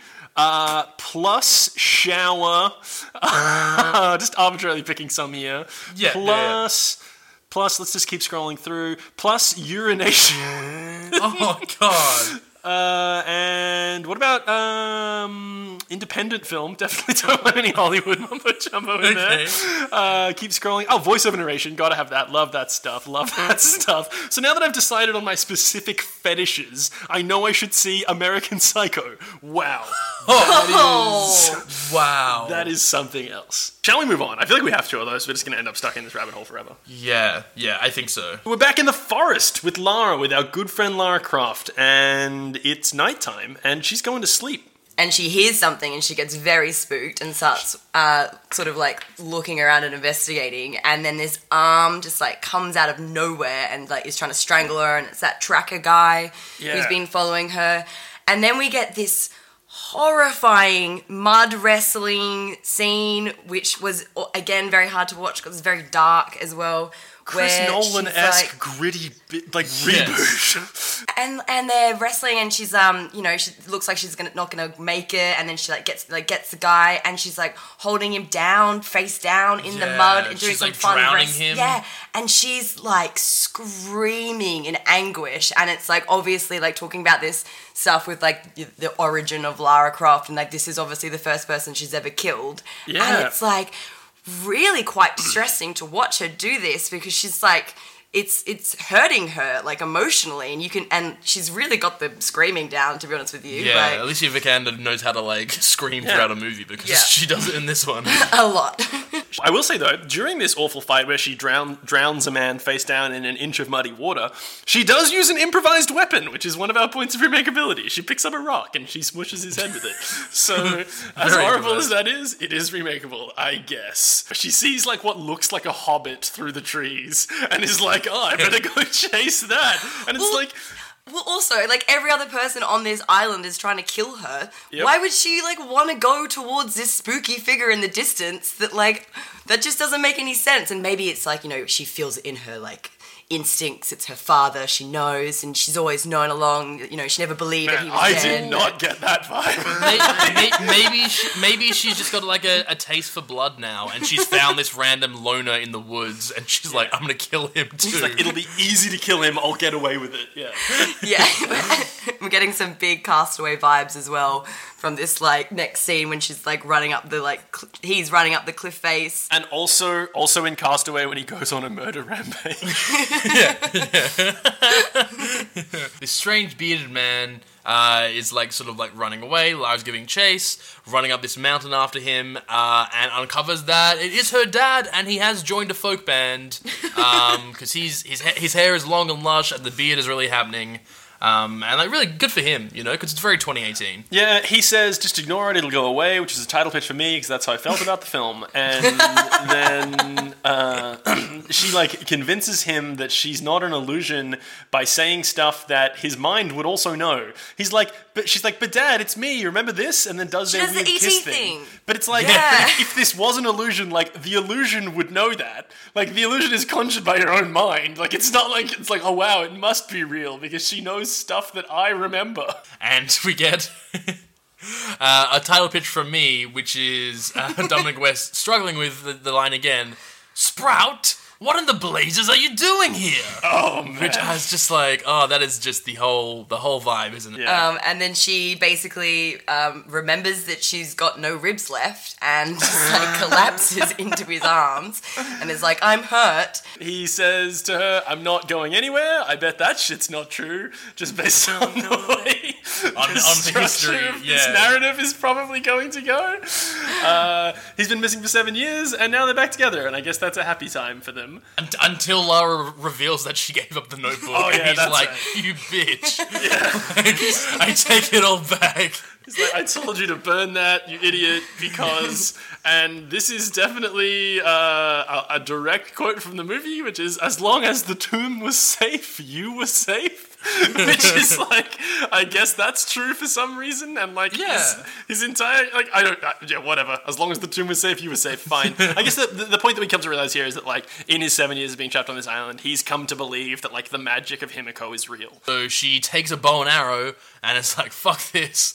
And just like heads out to assault the camp, basically, with like a single bow and arrow against like multiple people with assault rifles. She goes over there, and all right, this was very funny. Like she's like sneaking around the camp. Basically, I guess her thing is to try and like save Lu Ren and the rest of them. Like she doesn't care about the tomb. Like she's not trying to. She's not trying to protect the tomb because she doesn't believe in the magic, which is fair enough. And then like we hear Matthias like yelling over his shoulder because they've now found the door, and the door apparently has some like ancient Japanese puzzle combination lock on it. And he's like, "Try a combination," and then another one and then another one, and then he and then he stops. Like just three. We're gonna try exactly three combinations, no more. Exactly three, and then we're moving on. Basically, she like does she get the sat phone? Like I feel like she she tries Yeah. to get the sat Yeah. phone. No, we see a shot with Vogel with it. It says transport approved. So we're like, okay, cool. He's like called his big boss. They're on their way. Yeah, Um, the transport's coming now, and she decides to make a move and just kills a man with a bow. Then she kills another man with a bow. Then she gives Lu Ren an assault rifle, and he is a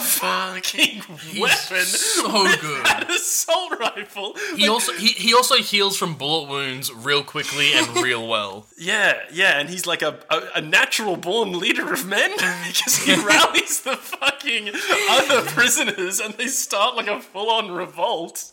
Like, there is a stark contrast with the like dark personal reality of her confronting her first death in like this gritty, like up close way, drowning a man in the mud, and Lu Ren explodes a guy with a grenade launcher like six minutes later in the Yeah. same movie like we've already done the thing about being sad about killing people. Now we're just Yeah, well, she's, got a, she's got a taste for it now. Yeah. Um, dad rocks up basically like as as they're running through this camp.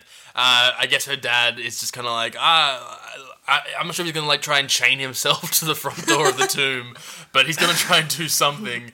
Um, and then Matthias like like catches him, like holds a gun up to him, and is like like attacking him, yelling at him to just like open it. And he says like open it again and again and again and again. He again. says, "Open the tomb so I can go back to my family." And then Richard says, "If I open that tomb, you won't have a family," which is like just not true, but okay.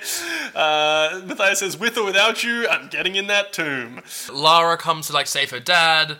Um, she's like threatening to like shoot Matthias with a bow and arrow. Matthias very like like uh, intelligently is like, "Do you think you can shoot with an arrow before I can press a trigger to kill your dad with this gun? Like, you can't." And her, her dad's like, "Do it, do it, kill him, and he'll kill me, and everything will be great, and the tomb will be sealed, and everyone will be safe." And she's like, "No, I won't do it." And he's like, "Finally, a croft with some sense," which I thought was like them barreling the camera and like looking at Angelina Jolie directly through the movie screen. Oh, It's just like dude, huge call. huge call out call. for Angelina Jolie. Yeah, Jesus, that is savage, dude. Yeah.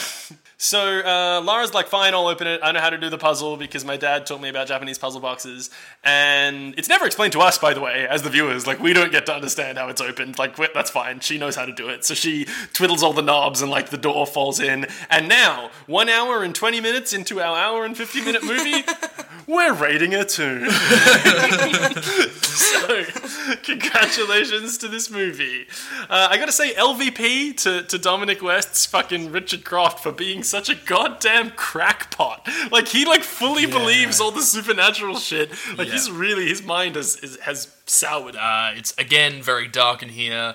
They're walking around, heading on into um, a place like like a deaf tomb, like a tomb for a deaf queen, in an island in the Devil's Sea, and like there's this weird contraption to get in there, and then like cool, we're through the obstacle now, all the way. Like li- literally in the journal, there's stuff about all these like booby traps and that sort of thing, and yet everyone's walking in there just kind of like cool. All right, well it's it's a bit uncomfortable. Let's just keep on moving ahead, and it's like just use some common sense because one of them steps on a particular like uh, pressure pad on the floor. Everyone freaks out, and he's like, oh, "You should have seen your face," and then gets spiked through the ass Yeah. into the eye. He does get shish kebabbed, and I'm gonna go add a tag for IMDb for butt spike and eye spike, and just nice, dude. contribute Can, to the community. can you that can you can you throw in like simultaneous butt and eye spike? Yeah, that's yeah, yeah. that's like rare. Yeah, that's true. If you're looking for simultaneous butt and eye spike, this is the movie for you.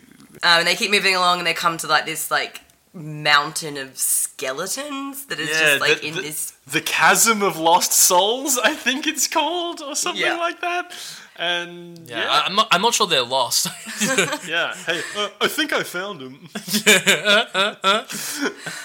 uh, I don't know, like fucking. How much time do we want to spend talking about these various like fucking boring ass, generic ass tomb traps? yeah, I mean, thi- yeah, this this one like Matthias sends her over an impromptu bridge. She Okay, does alright, it. no, This is actually a point. They have so much fucking military gear outside. Why do they need this janky ass ladder bridge that they're all going to have to cross?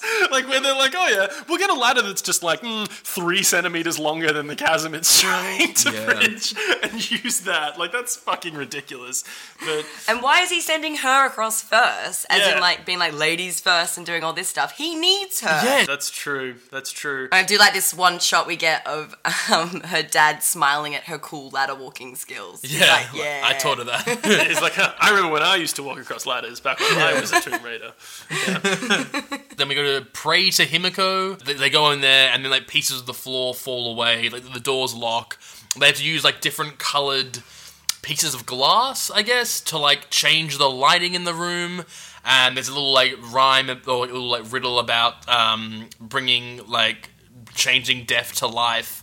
And then Lara realizes that she needs green, but there's only like blue, like primary colors. And so she grabs like the blue and the yellow and makes green light. And then the doors open and they roll ahead. And, it's like, pretty all like while the floor is falling out underneath Yeah. them. Like this seemed kind of like a video game puzzle, I guess. Like, yeah, no, totally, I was pretty let down by it though. It's like they didn't actually, they didn't really solve it. They just like kept trying them until it worked, sort of thing. yeah, Yeah, exactly. then- Okay, yes, that was the thing. Yeah, like the puzzle solution was literally try all the options. Like, oh, Yeah. very cool, great. I will say a lot of solving this puzzle was predicated on Lara's ability to make clutch catches. oh my god, yeah. like hurling shit at her and mean like yoink, like just grabbing these shits out of the air. Like if she fumbled one of those once, they would have been fucked. We then roll from this uh, into a chamber full of her army of like 1,000 handmaidens who all committed ritual suicide to serve her in the afterlife. And we get a quick shot here back to Lu Ren, who's like standing in the forest and then like has this like army of people sort of emerge Yes. from the forest Yes. and he's like coming back for her. Gotta say it.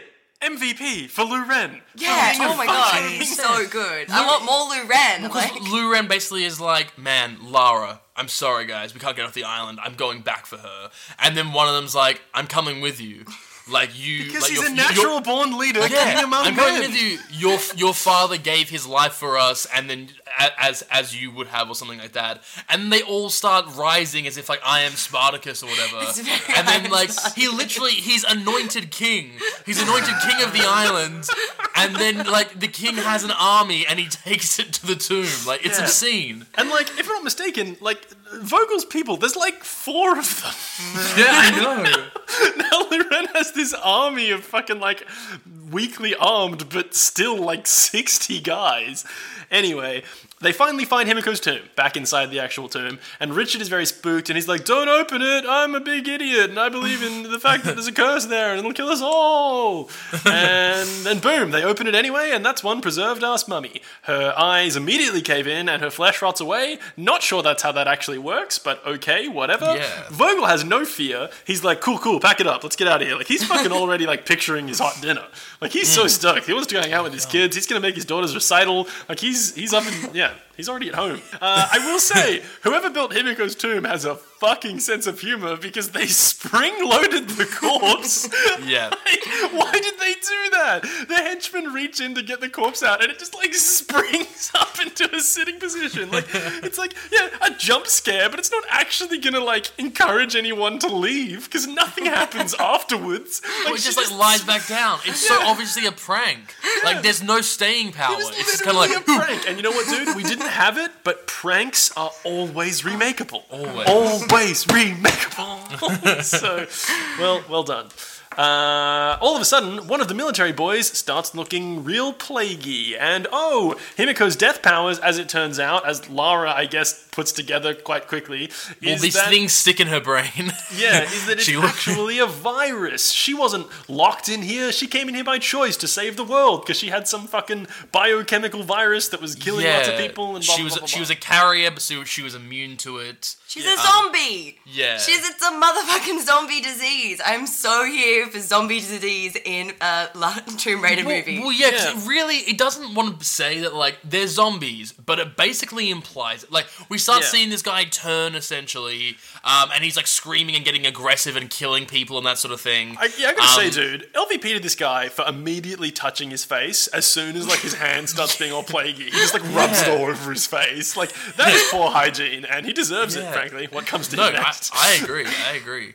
Um, so they're basically aware that like this is like really fucked up. This is what order. This is the weapon the Order of Trinity wants. yeah, they want to Um, turn the disease into a weapon, I guess. Yeah. How did, how um, did they know about it, though, is what I want to know.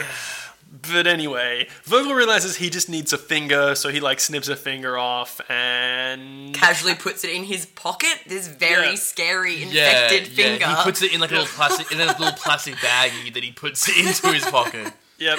And the Crofts make their move. Like Lara picks up a pickaxe and like fucking fucking wrecks a dude with it. I think Richard picks up a gun, does he? And like they Yeah, they Richard, decide, Richard, like, Richard grabs a gun and then like shoots Matthias in the in the back in the like, leg, calf. that's right. In the calf, which is an injury that just is not relevant in the rest of the movie. Yeah. Uh, so what I want to know is Oh my god! Yeah, actually, that's so true. Let's Yeah, I- circle back to that. But Yeah, no, like, I, I definitely, none of these injuries. I definitely matter. circle back to it later. But like, fucking, what I want to know is Matthias starts running away. He's been calf shot. He's got the finger. He's got what he needs, and he's like, "Stop them! Why do these fucking peons for Matthias? Like, why are they continuing to risk their lives here? There's no They way they're getting paid enough, like, right? They Like- see there's like a zombie virus outbreak, and they're like, well, the boss says we have to stop these guys, so I guess we better just do that. Like, fucking hell. Like, are they just like born evil, or are they really stupid? Like, why do they want to? yeah, like They is just it, got tunnel vision. is it nature or nurture? You know, it's a big question, Benjamin. Uh, Lara's running away. She's got one of the henchmen coming after her. She like hides in like a fucking like one of the handmaidens like coffins, but then like he finds her, and I think she like falls through like three layers of coffins. Like it's kind of goofy. We get very classic Lara Croft obstacle course. Flying spiked log things come out of Yeah. nowhere, which I'm very here for, and definitely got some flashbacks to the, the game when I was playing when I was 12. Yeah, I mean, all this Tomb Raider stuff is actually Tomb Raider stuff. It just took too long to happen. So she goes back to her dad, and he's like, Oh, I got bit. And she's like, Oh, it's a shame. And they have like a really hollow moment where he's like, yeah, he basically says, "Chin up, Sprout. There's jobs to do." Which is like, dude, you're dying. Like, she came around the world to find you again. Obviously, this is a big deal for her, and you're like, ah, forget it. Like, just like smooths over the emotional trauma of watching her dad die after finally finding him. Yeah, like it, it really does feel like underdone, like this this interaction here. They're just like, okay, well, I guess you have to sacrifice yourself now because he's like, And he's gotta. like, "Daddy's love, Daddy loves you," and he goes back to this weird third person bullshit that just like feels so I don't know. Yeah, it's very strange. so she starts running after uh, Vogel, and all right, this was actually sick. So like when she catches up with Vogel, he's like limping because he's been shot, and like he's finally got back to the Chasm of Souls, and he's about to like run across the bridge, and like presumably when he gets over the bridge, he'll kick the ladder down, and she won't be able to get there. And he's like halfway across it, and she makes a fucking play. She like dives out into the middle of the gap and like grabs onto the thing and like climbs up on it on the other side of Vogel and is like blocking him from getting through. That was a sick stunt and a very good play on Lara's behalf. And then they proceed to have like a fist fight and this fucking this fucking pisses me off. Like in, in movies where it's like, this is the big bad. So, of course, he has to be a really good hand to hand fighter to rival the main character, despite the fact that we've seen no Yeah. evidence of this at any point in the movie and he's been shot in the leg. It's like fucking at the end of the fucking total remake when Bryan Cranston is beating the shit out of Colin Farrell. Of all people, Like, why did this? Like, there's been no evidence of the fact that Bryan Cranston's character is a fucking sick martial artist, and we've seen Colin Farrell kill like 800 guys. That's how, that's how I feel about this scene. It's like, why is he able to beat her up? It does not make any sense. she like backs out and heads towards the ladder.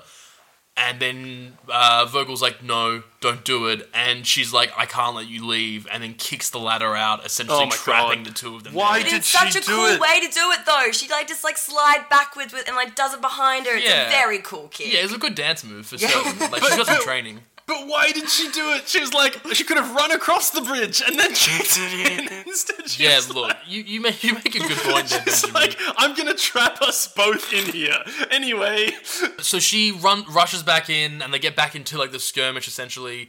And Vogel, like fueled by the anger that he will never see his family get to that recital or eat that hot meal again, um, is like pretty much like gearing up to kill Lara. somehow As- he gets the upper hand. Like, d- Yeah. d- okay, fine, whatever. Like, fine. So Fine. we're I- seeing this intercut with uh, Richard Croft just sort of like saying his goodbyes, flashing back and like seeing like Lara as a child as he's like preparing all this like dynamite and this grenade and shit like that. And then he starts to turn as he like essentially like detonates the first um uh the first explosive.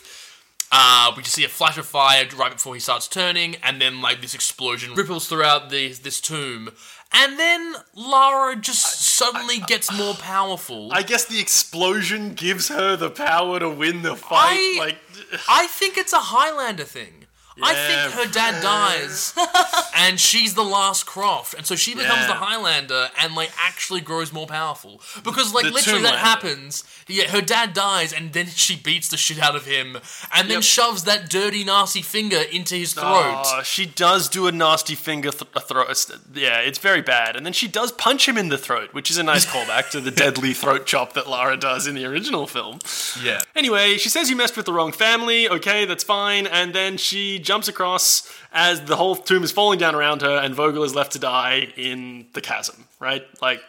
Yeah. He's he's trapped. She escapes. She goes out, meets up with Lu Ren, and oh my god, why was this needed? Like this is this is the tag for character repeating another character's dialogue because earlier she'd said you're not dead yet, and he'd said no shit, and at this point he's like, huh, you're not dead yet, and she's like, no shit, but it's so not an appropriate time for them to say those words. Like it just is like they needed to shoehorn it in before the end of the movie. It didn't make sense. Like she's come out of the ground, and the first thing he says is, "Well, you're not dead yet," and it's like, yeah, like.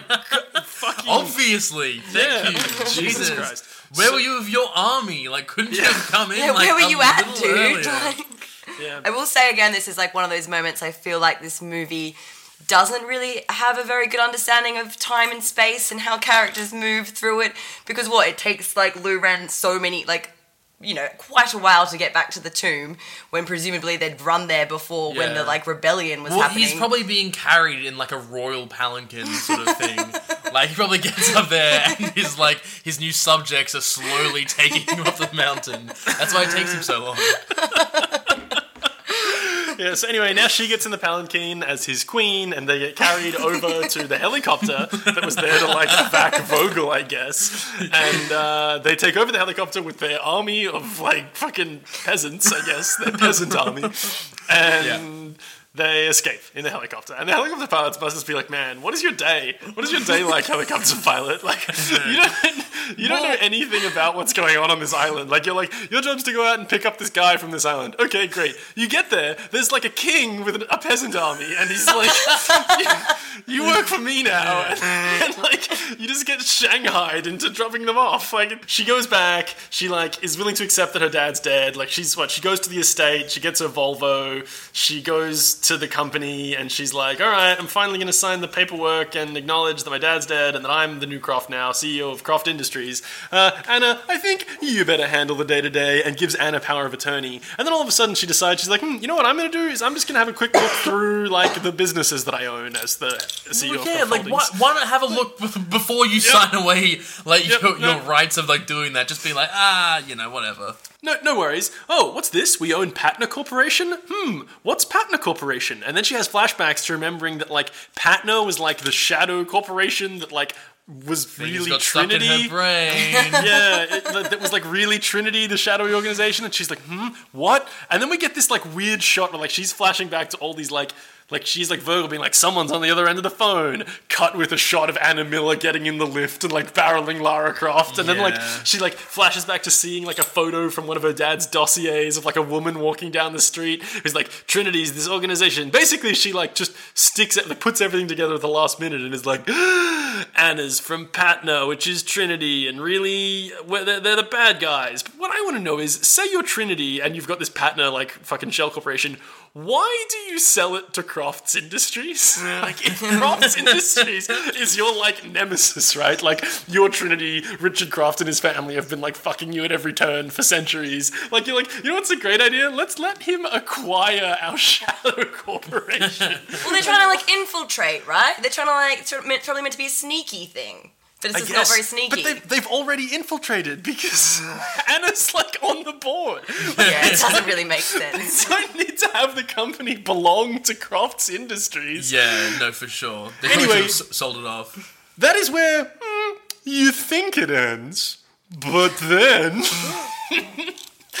we get the recurrence of Nick Frost and Jaime Winstone as she's back in the pawn shop. She buys her fucking necklace back, and then uh, I don't know. Does someone want to do this? I just I hated this very much. I love this bit so much. As somebody who has spent a lot of my early teenage years playing the PlayStation game, just she's like, okay, so she sees that they're um, got the guns out the back, whatever. She like goes out the back there and she's like having a look what they've got, and she like picks up this like one big like pistol thing. I don't know about guns or anything what it is, but it's like definitely instantly recognizable as the ones that she has. And then she, she's like, "You want to get that?" She's like, "I'll take two. and then just like lifts up the two pistols into a very class classic Lara Croft, and she's become the Tomb Raider. Ah, I got so hyped from this scene. Lara Croft Origins is over, and now we've got a fully fledged Croft. And Darren's in the picture too. The sequel, La- Lara Croft yeah, 2, exactly. Sibling Raiders. I'll take two of these pistols. And also, is that my brother Darren over there? I'll take two of these pistols. One's for my brother Darren. The final shot is them back to back, holding the guns up.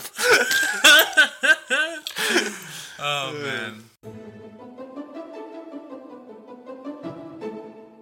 So, thank you for listening. If you've enjoyed this particular recap and rendition of the, the Tomb Raider, I believe it's called, uh, you can go check us out at SI Curio Show on Twitter if you want to see more of what we do.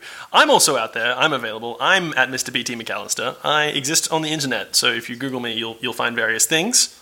I am at Jackson underscore Usit on Twitter. Um, and uh, same to you. Anything that you want to like, you know, throw out into the social wilderness, uh, promote. So I am at Revolving Days um, on Instagram.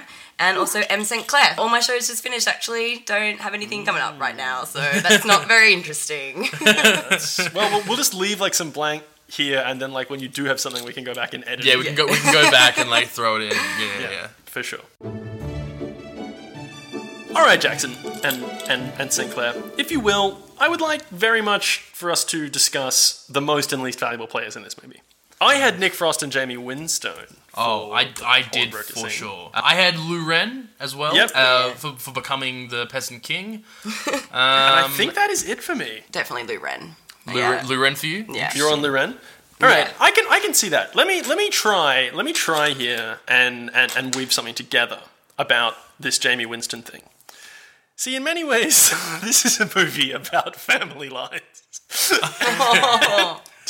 I think that we should respect the source material of the movie and uh, acknowledge previous MVP. Because I'm pretty sure we gave Ray Winstone the MVP in the Point Break remake. If we didn't, did we? we? should have. Yeah, Uh, we definitely should have. And, and maybe that's a case for the, the co MVP of Jaime Winstone and, and, and Nick Frost. Not based off their own merits, of which there are plenty, but purely off their familial familial association. Yeah, I because I'm torn because like don't get me wrong, I think my two favorite scenes of the film probably had um, uh, Nick Frost and Jaime Winstone. So I'm, I'm very into the idea of a co MVP for the two of them.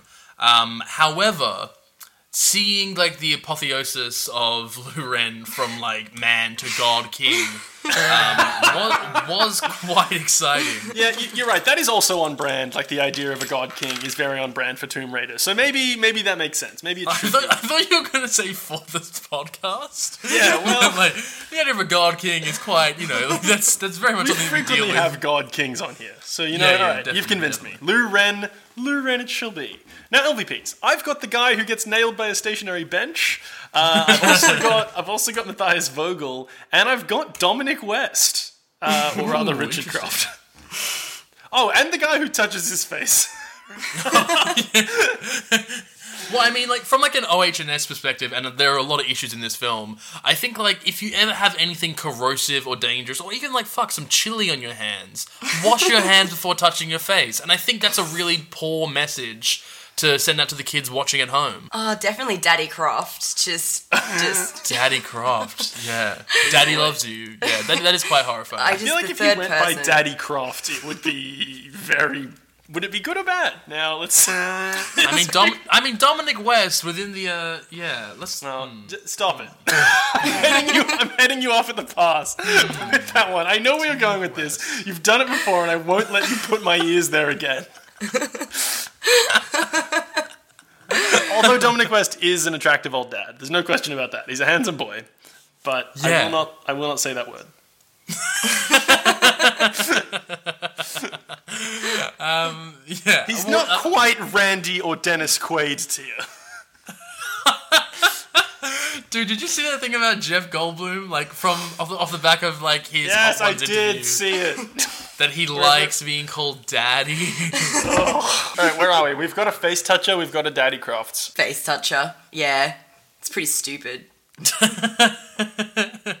So, so the man that, that that throws away personal hygiene and safety uh, to touch his sweet face. Well, one we've all time. seen zombie movies. We all know, like, everyone in our day and age, like the I feel like knows about infectious zombie diseases. I have yeah a small amount of sympathy for people who yeah like don't know about zombies in movies. It's like come on man, Yeah. really seriously, you're fucking this up. It is the face toucher. We're agreed. The face toucher has done it, and now it's time, if you will, for a little bit of trivia. Alicia Vikander put on a lot of muscle to play Lara, as she wanted the character to be as realistic as possible, and also did some of her own stunts. Just kind of cool. Yeah. There is a lot of upper body strength happening in some of those end scenes. Yeah. I wouldn't go out of my way to like make a specific category on IMDb plot keywords for her. Um, but like like props Hard to body, her. B like, cup, visible midriff, Yeah. feminine hair. Hard body B cup. It's Oh, such dude. a hard, yeah. hard thing to hear. Feels Wow, like Daisy punk Ridley. Emilia Clarke, Saoirse Ronan, and Cara Delevingne were the forerunners for Lara Croft before Alicia Vikander. Holy shit, any of those would Wait. be a slam dunk. Can we have all of those, please? Can they just pump out some movies Oh, and just like, like, sort of like a like a like it's a David Niven Casino Royale where they have like multiple James Bonds, but you're Yes, getting like multiple good. Lara Crofts. or maybe it's like a like a team of Tomb Raiders. yeah, So she like gets her like posse around. yeah. Oh. You've Lara, Mara, Oh. Yara, Darren. He's there. He's the Tomb Finder. Dara. He- he's up top. Dara. Yeah. Guys, I think we found the untriviaable movie. Oh wow! So like the one the one bit of trivia worth knowing is that Alicia Vikander This is a Vikander- video game, and Alicia Yeah, this is a Vikander video put game. on muscle. Yeah, This and was that a there vi- were a hey- bunch of act, a bunch of other actors that were, uh, you know, possibly going to be called up. Um, does that mean it's like the perfect movie?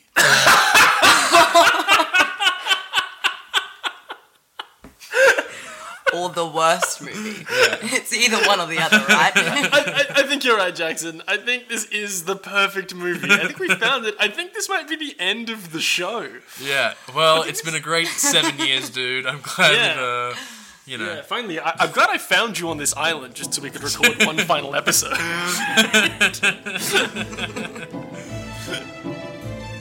Still Interested is a production of the Curio Network and hosted by Ben McAllister and Jackson Usid. We are produced by me, Grace Chappell. Editing by Jackson Usid. Theme music is Anitra's Dance, composed by Edward Grieg. You can follow us on Facebook and Twitter at Curio Network and at SI Curio Show. We'd love to hear from you if you've got thoughts about the show, so find us on Facebook or Twitter.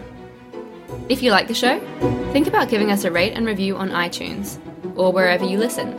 It actually is really helpful. We've got other content on Curio, such as Odds and Ends, where I talk with people about the mementos they've kept and the stories behind them.